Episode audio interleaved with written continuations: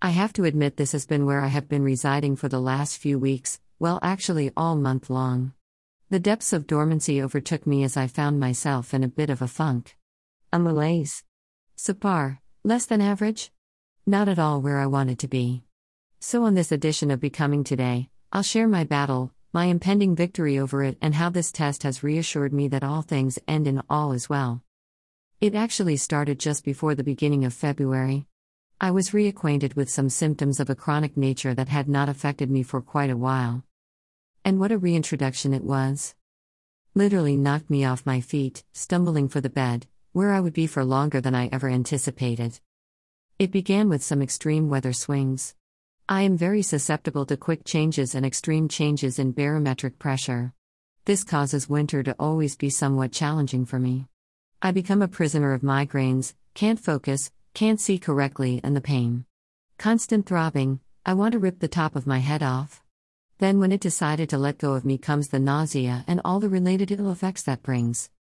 I mentioned I had not been impacted by these surprises in a while, in fact, this was the first time since my relocation that I had an attack. It caught me off guard because one of the reasons I may not have spoken of publicly. For a part of my moving had to do with my health and how many of my symptoms I had battled for a number of years ceased to show themselves here.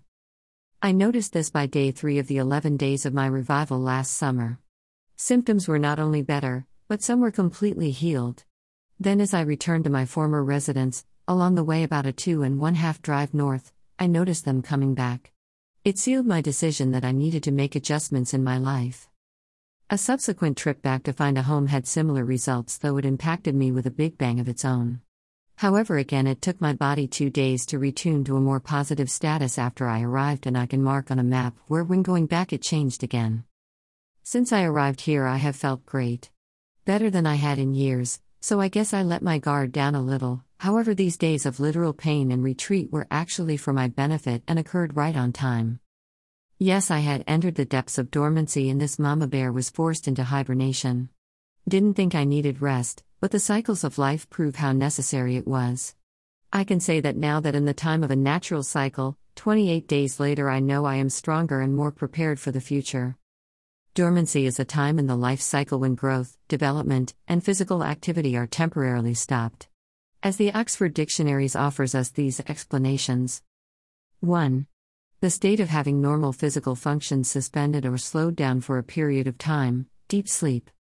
As in, the insects are able to enter prolonged states of dormancy, allowing them to resist freezing. 2. The state of being temporarily inactive or inoperative. With the example given of his prolonged dormancy ended with the publication of collected poems. Both were true for me. I spent periods of two to four days at a time in the bed around the clock, unable to perform many daily functions. One of the keys to an organism being induced into a state of dormancy are environmental stresses, including changes in weather. Well, my first attack during this period came when I experienced rapid barometric changes and temperatures literally swinging more than 70 degrees Fahrenheit in 18 hours. Yes, we went from a day of sunny and feels like 72 to the next day of 7 degrees and sub zero wind chills. Within another day, less than 36 hours total, we also had more than 8 inches of snow on the ground. Which stuck around for a day and the temperatures returned to the mid 50s. What a shock to my system, and no wonder this dormancy hibernation period began. Just as I was starting to regain my momentum and bearings, then another midweek storm system whipped going from the upper 60s to single digit and more than a foot of snow. In fact, with the winds, my front door was not accessible as I had drifts of more than 40 inches high barricading me inside. And just as with metabolic dormancy, these temperature and weather changes definitely impacted my environmental parameters, such as the availability of food, as not only could I not get out, but no one could get in. Luckily, I took it as a hedge of protection around me, accentuating the possessive since I am always well supplied with necessities, so I was being shown I really didn't need to go anywhere anyway, and I should just relax and focus on my own healing and development. I joked that spring would come eventually, and within two days all the snow melted as we tipped the scales of the thermometer to above average seasonal temperatures again. I realized that just like plants that go dormant for a season, it was not that nothing was happening to or for me, but rather I was partaking in my own natural cycle. I was being allowed to understand the experience of a natural and amazing process of adaptation. Just as what happens for plants beneath the soil, my roots were continuing to develop and thrive.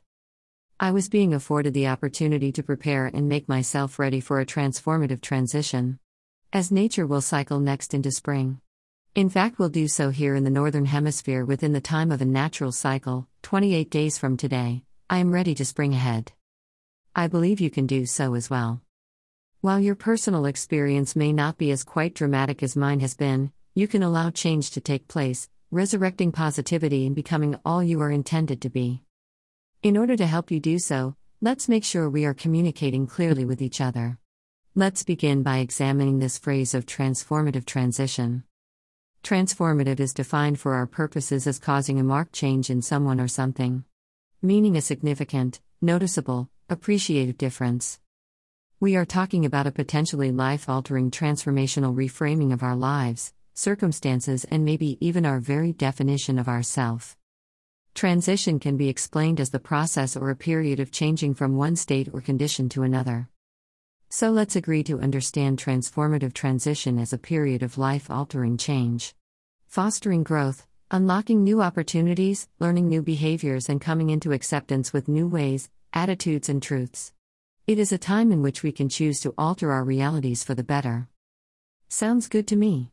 As I've shared often over the past year, I have no desire and truly see no reason to go back.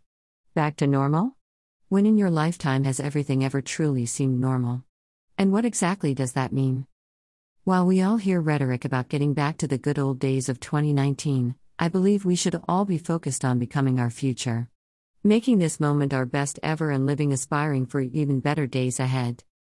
And I know I'm not alone if you look in the right places. Others are talking about the opportunities and advancements these past nearly 25 months of unexpected shifts have taught us. One example I'll cite is that of Rick Warren's decision to transition his role at the church he has led for over 40 years. In addressing his staff about the timing of his decision, Warren noted, Thank God we are not what we were, and we're not turning back. He warned his staff that this kind of transformation will involve effort, and that they will need to be ready for others to launch attacks against such momentous change. This type of transition involves you investing your life in something that will outlast you. To paraphrase his closing statement, I see some direct correlations for each of us, as he urged those in his immediate circle to give your best, always. Step it up. Give more. You have the skills, talents, and gifts necessary, so take action now, because our greatest days are ahead of us. Encouraging, inspired advice as we seek to change our own steps along this journey. So, how do we accept our time of transformative transition? For me, it's viewing this as a metamorphosis. That involves an understanding of the cycle of these life altering transitional developments. Let's begin with developing our shared definition of metamorphosis by looking at the origins of the word. From the late Middle English, via Latin from Greek metamorphosis, from metamorph and transform, change shape. When it comes to changing our shape, we'll consider it in regards to distinctly different characteristics. This includes all four aspects of life, something for years I've referred to as PIES. Physical, taking care of your body. Eating healthy, exercising, strengthening and conditioning to remain agile and flexible. Seeing that you are remaining disease free or taking proper steps and treatments, therapies, etc. to ensure you are recovering. Intellectual, tending to your mind as well. Maintaining cognitive functions and abilities as well as having right thoughts. Keeping yourself motivated for the momentum to always be becoming. Emotional, maintain balance and control over your emotions. Celebrating the highs and guarding against the lows. Ensuring your mental health is fit as well. Spiritual, are you involved in a daily spiritual practice? How do you see yourself in relation to creation? Do you need rituals? Traditions? All very personal questions for yourself to consider. In order to embrace these changes, our metamorphosis will be defined slightly differently on each level. However, just like one of the best known symbols of transformation, the butterfly, we can accept that our change will also come in four distinct stages. From the purposes of the stages of the butterfly life cycle, which I found at this site, I found interesting spiritual analogies. Egg. First, the caterpillar hatches from the egg. Just as all earthly life begins with a birth, Spiritual life also begins with a spiritual birth. John 3 1 8 To be born again. Caterpillar. The main purpose of the caterpillar stage is feeding. In order to bring about the great transformation, a caterpillar must eat and store enough food to grow strong and support the change. In order to be changed spiritually, we must also feed greatly on the Word of God, the Bible. The Word is what renews the mind and brings metamorphosis. Pupa. The pupa stage is the transition. During this time, the caterpillar grows the wings, legs, antennae that make up the butterfly. As a Christian, we also are in transition. As we feed on the Word, we develop spiritual attributes that weren't present in our former worldly self.